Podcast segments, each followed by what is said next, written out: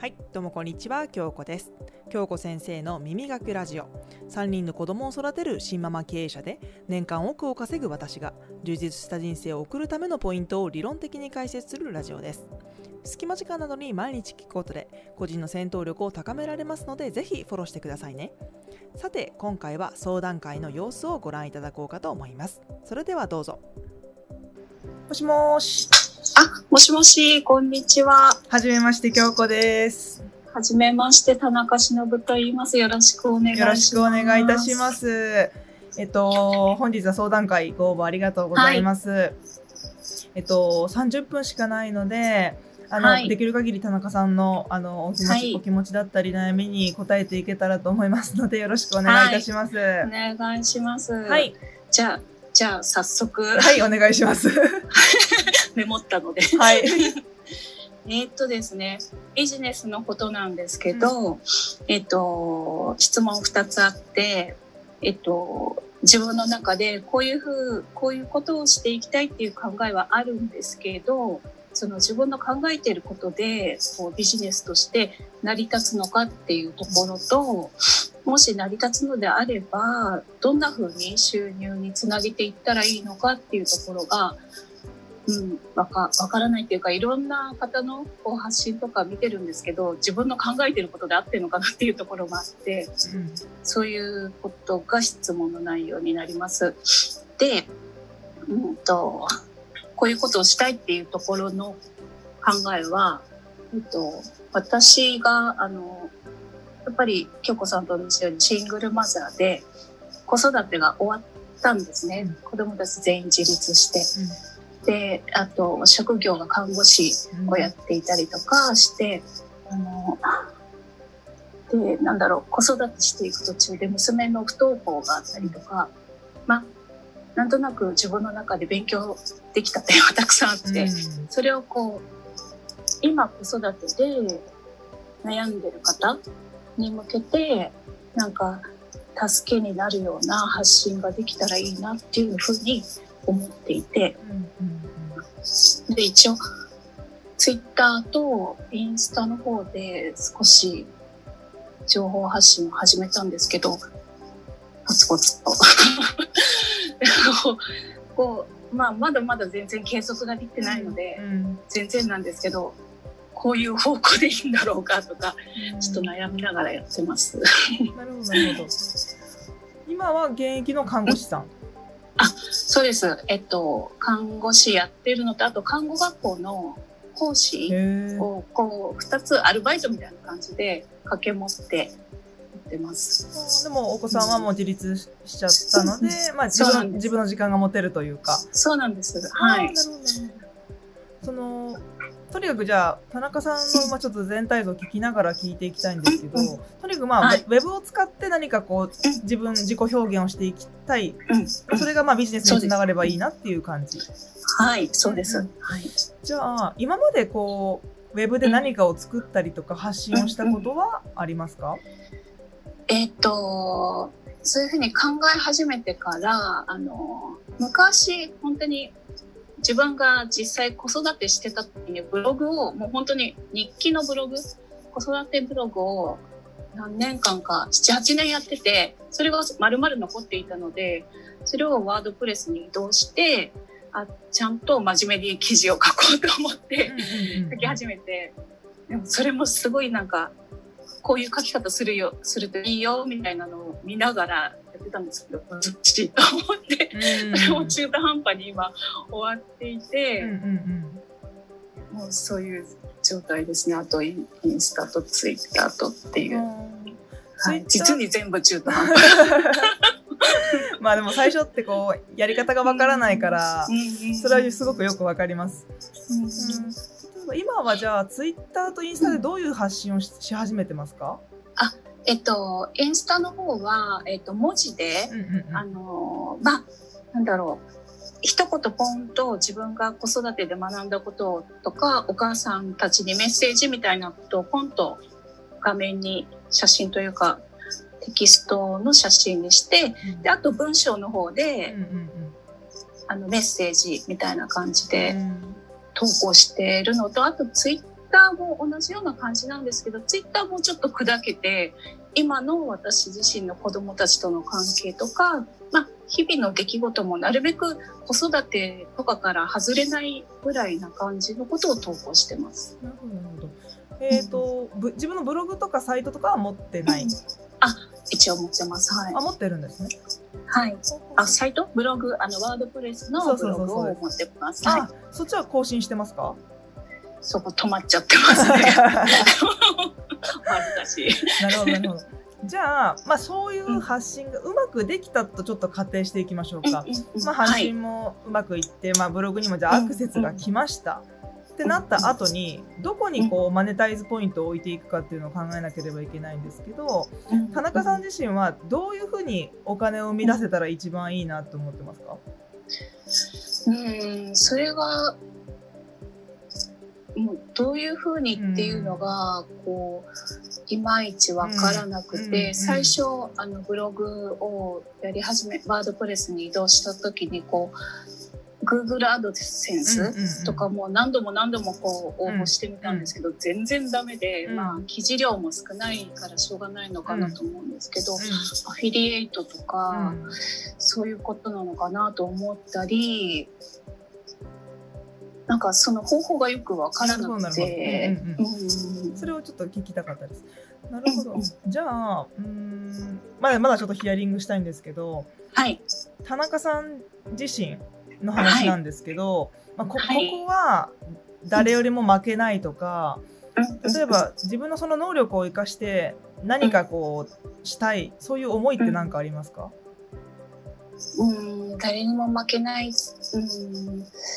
能力、能力か、うんと、なんだろうな、自分がこう子育てとかしてきて、うんと本当に結構しんどい状況で子育てをしてきて、こう、今現在も絶対そういう人ってうん。いっぱいいると思うんです。うん。うんこう、幼児虐待とか、うんうんうんね、親がね、こう、どうにもならなくて子供をこう殺してしまったりとか、もうそういうことを本当に一件でも、もうもう話が違ってきまきちゃいますね。なんか一件でも減らせたらって、もし私の発信とかうんで、が誰かが見てくれて、あと、でももう一日育児頑張ろうとか、そういうふうに思ってくれたりとか、なんか、そういう、こう、誰かを、誰か一人でもママたちを、うん。まあ子供たちをですけど、こう、助けることができたらなっていうの、まあ自分の経験も少しあったり、こう、看護師としてうはん。精神科とかで結構長く働いていて、あの親子関係うん。っていうところの複雑な問題とか、そういうとこって根強いなと思っていて、うん。それは、うん、知識としては、ちょっとは持ってるかなと思っていて。うん看護師さん以外の資格資格って何か持ってますか？看護師しかないですね。うんなるほどあと、うん、なんかカウンセラーみたいなことは、まあ民間のうん資格なんですけど、か看護師時代に同時にこう、うんうん使っていたりしました。なるほどなるほど。そのあなんて言うんでしょうウェブを使ってマネタイズするポイントっていろいろあるんですけど例えばもう一番リアルなのが本当にオフラインの店舗をうん作っちゃってそこに集客してっていうのがまあ普通だったじゃないですか今の時代。ではい。今の時代こうインターネットが重なり合ってきてそれが掛け合わせができるようになってきたんですね。まあ、別に言ってみたら会社さえあったり個人事業主としてやるだけでオフライン店舗を開かなくても、まあ、こうマネタイズすることができるようになってきたと。で、まあ、その方法っていうのはちょっとまた考えていかなければいけないんですけどでそこでじゃあうまくいってじゃあ、うん、び自分の自己ブランディングもできてきました。でその時に誰かの商品とか誰かのサービスを紹介して稼ぐのかそもそも田中さん自身がそういう商品を自分で作ってしまうサービスというかそういうのを作ってしまって売るのかそれによっても全くその稼ぎ方とかマネタイズするポイントは変わってくるかなと思うんですね。あ、あ、なるほど、なるほど。その二つで考えると、えっと、私自身が何かをこう、うん生み出していきたいっていう気持ちの方が強いです。なるほど。そのなんていうのかな私も一応その心理学系の、まあ、教育 教育心理学的なことをずっと大学でやってたんですけど、はい、そういう経験ってすごく生きてくると思うんです。もちろん田中さんの方が経験もすごくあると思うしあの親子関係とか子供のこともよく知られていると思うのでその経験をどういうふうに表現していくかっていうのがすごく大事なんですね。こうライフプランニングとかなんていうのかなこうコーチングしていくというか。しかもそのフォーカスの相手が、えー、女性っていうところと、まあ、シングルマザーとか、うん、あとまあ幼児虐待だったりあと産産後うつだったりとか本当に最初すごい狭って思うかもしれないんですけど何か一つ一点だけ決めてもうそこだけの発信をしていく。でそこだけで何て言うのかなコンサルタントになりたいのか教材を売りたいのか何をしたいのかにももちろんよるんですけど田中さん自身がどうしたいかですねその例えばですけどこういうふうに私と今喋ってるじゃないですか、うん、こういうふうに誰かと1対1でこういうふうにお話をしてこなんていうのかなこう導いてあげる？カウンセラー的な感じなのかもちろんコンサルタント的な感じでやっていくのかもしくはなんか教材というかサービスというかサロンみたいなのを作ってしまって自分がオーナーとしてというかサービスのオーナーとしてやっていきたいのかその田中さんの知識とか経験を生かしてそのどういうふうにやっていきたいのかにもよると思うんです。あと時間がどれだけ取れるかとか。うんうんうんうん、なるほど。そっか。こう人と喋るの苦手な人も中にはいるので、はい、うん、そうですね、うんと、そうですね。そうなるとなんかそうですね。なんかサロンみたいな感じのイメージが一番自分の中では近いのかなというか。本当にちょっと失礼なんですけど、はいはいあの年齢とおいくつですか？あ49です。なるほどなるほど。いやすごくいいと思います、なぜかというと、うんうん、40後半から50代の女性で発信してる人っていうかいないんですよね、なかなか。うんうん、なんかその辺も気になっていて、うんなんか迷うんですよねこの年代って私自身もそうだったんですけど、うん、このまま働いていても、うん、きっとまあまあ普通の老後を迎えられるかもしれないけれどもでもこう別の自分のできることってまだあるんじゃなかろうかっていうふうに私自身が悩んでいて。うんこういう方向にこう勉強しだしたんですけど。なるほど。え、あのー、私のサロンって知ってます、あること。あ、私、えっと、9月の終わりに入りました。あ、よかった、よかった。めっちゃもっと活用した方がいいと思います。あ、あそう、まだ全然人の見てるだけで。あ、なるほど。すごい量ですよね。あの、今度ちょっと、あの、私、毎月発表会あるじゃないですか。あ、はい、はい、はい。田中さん出てほしいです。うんあ、寿命のそうですね、寿命のやつです。で、なんか出ることによって、なんかいろいろなサロン生いるじゃないですか。はい、はい。で、なんかこういうビジネスがやりたい、こういうのがやりたい。なんか多分、いろいろな意見が出てくると思うし、同じ、同じ業種の人もいると思うから、なんかこう、一緒にプランニングしていけるといいなと思います、サロン内でも。ああ、なるほど。多分この30分間で、まあ確かに私がこうした方がいいよ、こうした方がいいよっていうお話をして、できる、できるならいいんですけど、多分、なかなか無理だと思うので、サロサロン内でそういうのはこうサポートし合って、私ももちろんサポートするし、導いていけるようにしたいなと思うので、あの、この話が終わってもサロン内では共有してほしいです。ああ、はい。だから、私が思うのは、その、40代から50代の女性の、その、そういう発信者がいないんですよね。はいはい、私が知ってる人で言えば、うん、ちょっと芸能人になっちゃいますけど勝間和代さんとか。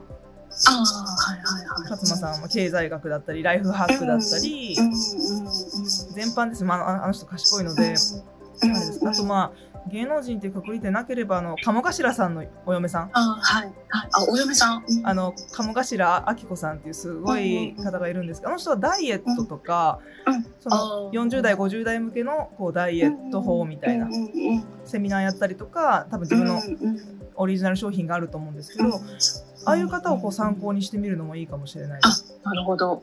見てみます。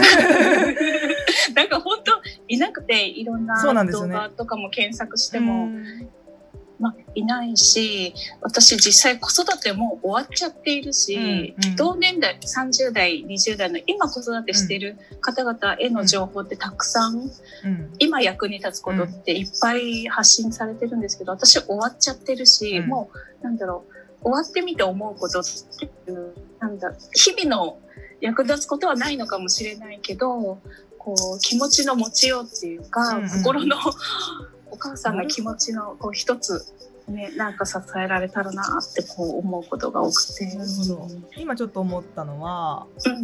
自分がじゃあちょっと40代とか50代になったことをちょっと考えて今見たんですね、はい。子育てが終わりました。うんうん。ってなった時にちょっとこう不安に思うのってまず更年期はいはいはい。更年期をちゃんと乗り越えられるのかなっていうところ、うんうん。で今までやっぱり子育てをしてきたりとか、まあ、シングルマザーだったら余計こう追われますよね子育てに、うんはい。そうなった時になんかこうぽっかりしないかなっていう、うんうんうん今までこありますあります。ありますよね。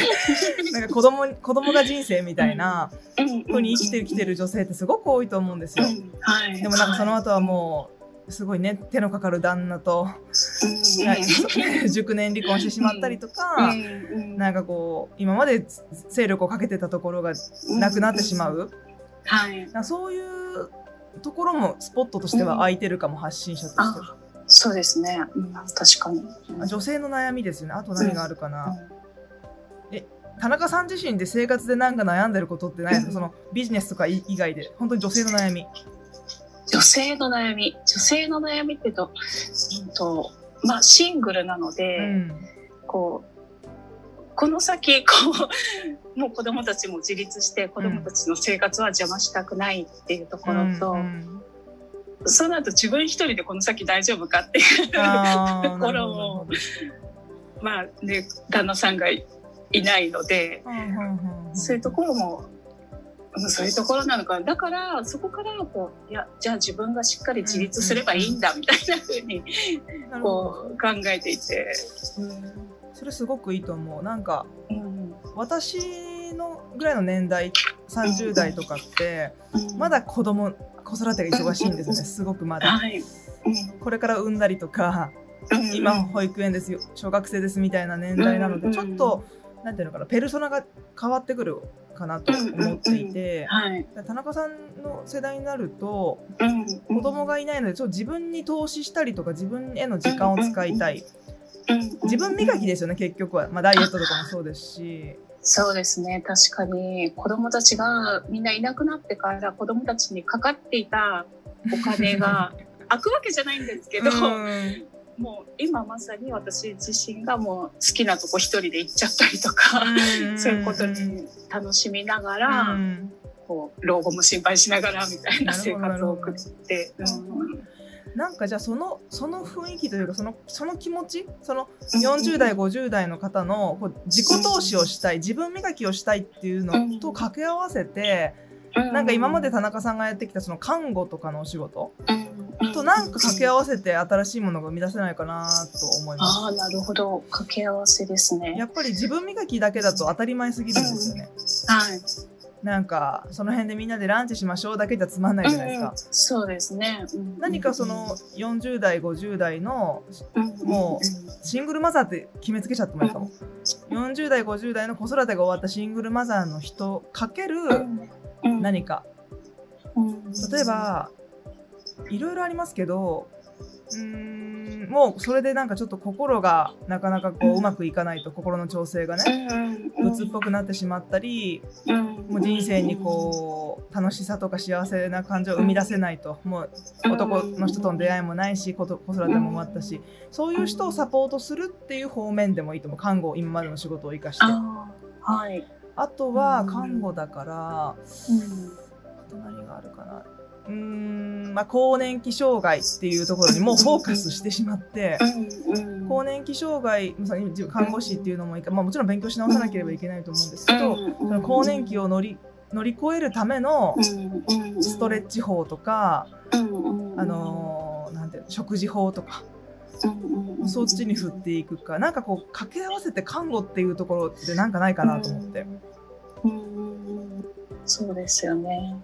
なんか今私が発信しているのは本当に子育て終わったお母さんっていうところだけで、別に看護っていう目線がそそこまで現れていないんですよね。うんうんなんか活かせないかなとは思いながら、うん全然そこには入ってないんですけど、絶対生かした方がいいと思いますよ。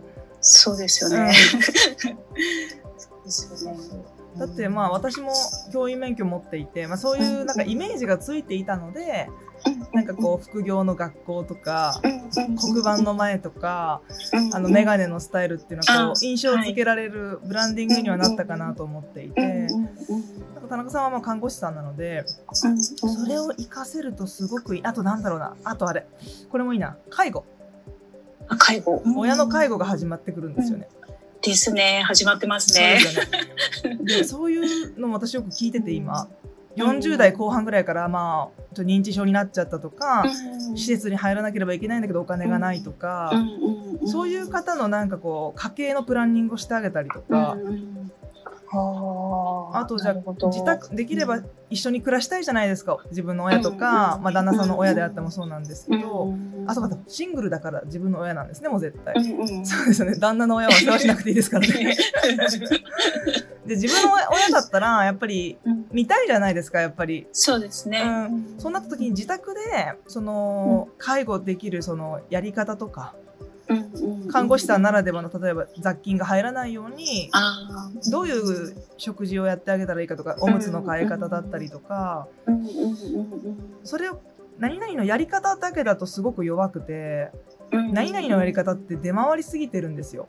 そうですね。なのでそういう方たちをサポートするっていうのもいいかもしれない。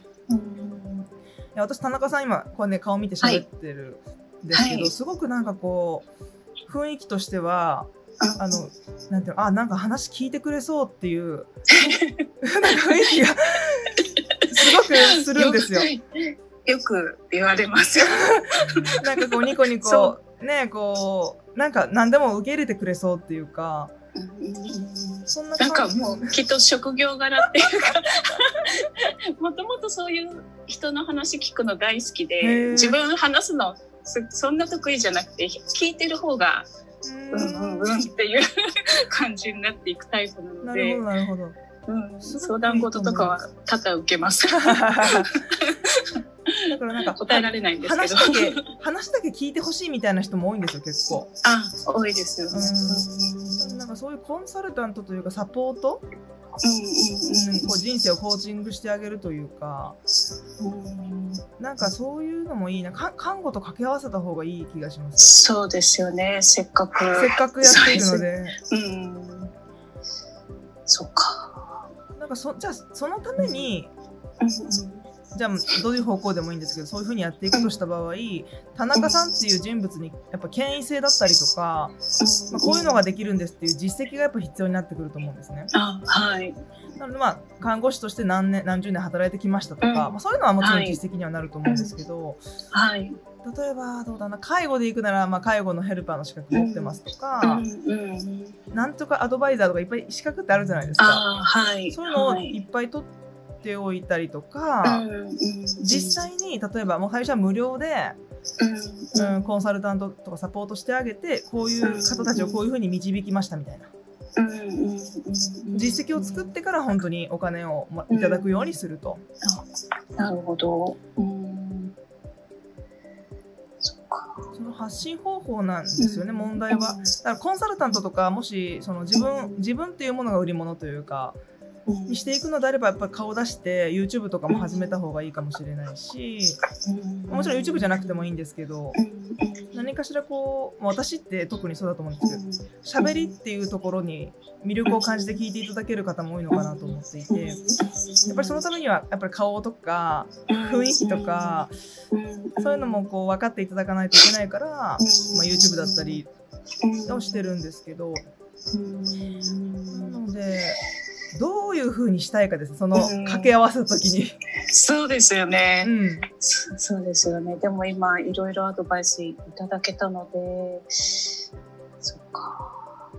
でも逆にそれはなんかやってほしいですね。なんか やってほしい。なんかやっぱりあのいや今サロンでもそうですけどやっぱ女性の働き方だったり、まあ、自分っていうものをどういうふうに自己表現していくかとか誰かのためになるかっていうことでみんな奮闘してるじゃないですか。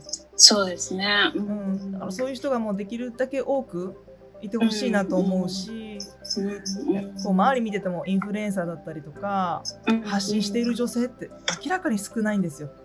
うん。そうですね、男性よりもやっぱ圧倒的に少なくて、もちろんそれは制限があるからだと思うんですね。うん。うんそうですよね。なんか自分でも、まあ、今この京子さんに相談するまではこう子育てでなんとかなんかいろいろこう発信ができてでもしそれができてその先にって思いもあってもうそれだいぶ先になるのかもしれないけど、うん、やっぱりその4 5 0代の女性 の方への向けてのもう自分こうやって生きてきたよっていうような、うん発信、うん、そういうのがいつかできたらいいなっていうのはうっすら小さく考えていて、それで、あの、あれなんです。副業の学校の動画編集の、あれも受けてます。いいね、動画わかんなくて。いや、でも動画できるのすごいいいと思います。うんうんうん。今からちょっと勉強しとこうとうん、そうですね。発信には動画は絶対いると思います。うん、うん、なるほど。それはきっとまあ先にはなってしまうんでしょうけどでもちょっとまあ焦っているところもすごくあって、うん、先って言っててもどんどん年取っていくし、うん、40代あじゃあ50代にはもうすぐ入っていくから、うん、もうなるべくこう早くいるなんかいろんな活動なんていうの、まあ、自分の収入もとても大事ですし。はいその収入が得られる仕組みっていうかそういうことが作っていけたらいいなって考えてて。そうですねまず、まだすごくぼやっとしてると思うんですよ。うんうん、なので何ぼやっとして、ね、ぼやっとしてなんかやりたいことはあるんだけどぼやぼやっとしてるんで、何かこうバシッと決めた方がいいと思います。なんかで最初すごく小さいところバシッと決めて、順番に広げていけばいいと思うんですよ。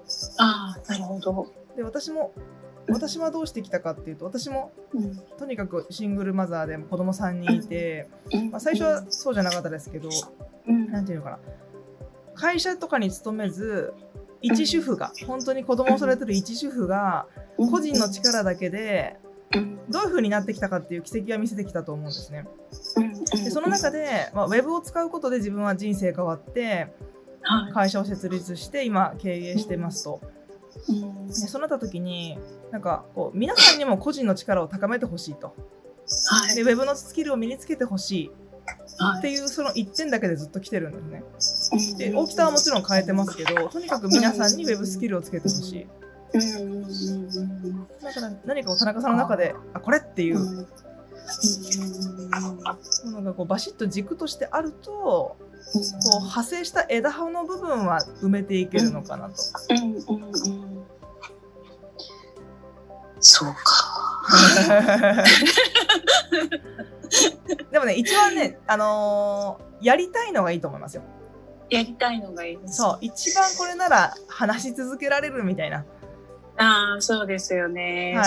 そうなると、やっぱり、うん、話し続けられる。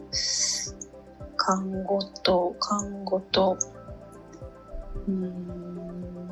そうですね。まあいろいろ今までね経験されてきてると思うのでそんなねすぐにパシッと決めれないと思うのでちょっとまた考えていただいてそうですね。なんかねサロンをねもっとヒアリングに使ったらいいと思いますよ。どう思いますって響かないあのなんていうのかなこうテストマーケティングをサロン内でするんですよ。あはいはい、みんな今ヨヨガやったりとか運動、そういう健康系で行ってる人もいるし、ブログとかやったり動画編集やったりいろいろいるじゃないですか。はい、あれってもう市場のあなんていう縮図なんですよね。であそこでテストマーケティングして売る売るの、こうなんていうのかな悪いものって結局市場に出しても悪いんですよ。だからあそこでこう調査してるというか皆さん,、そういうのもなんか投稿して聞いてみ聞いてみるといいと思いますけどね。そうですね。女性ばっかりですもんね。そうです。な のでまああんまり30分しかね時間がなかったのであはい。ここまでになっちゃうかなと思うんですけどね。まあでもこの続きは またサロンの方で。はい。またいろいろ発信させていただこうかとうんちょっとあの進捗は気になるので、はい、うん、どういう風になったかは知りたいのでまた書いてください。あはいわかりました。でまたいろんな人にいろんな人にどう思うって聞けばいいと思いますよ。うんうんうんうんそうですね、うんまだなんか眺めてるだけでほうほうって 見てるだけで、うんどんどん入り込んできてください。はいわかりましたはい。あ本日はありがとうございました。貴重なお時間ありがとうございはい。ました。頑張っていきましょはい、頑張ります。う。はい。それでは失礼いたします。失礼します。いかがでしたでしょうか？この相談会の内容を生かして自分のビジネスに生かしてみてください。今日この YouTube チャンネルではビジネスに関するお話や行動の仕方を徹底的に解説しています。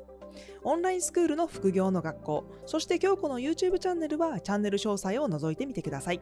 それではまた次のラジオでお会いしましょう。京子でした。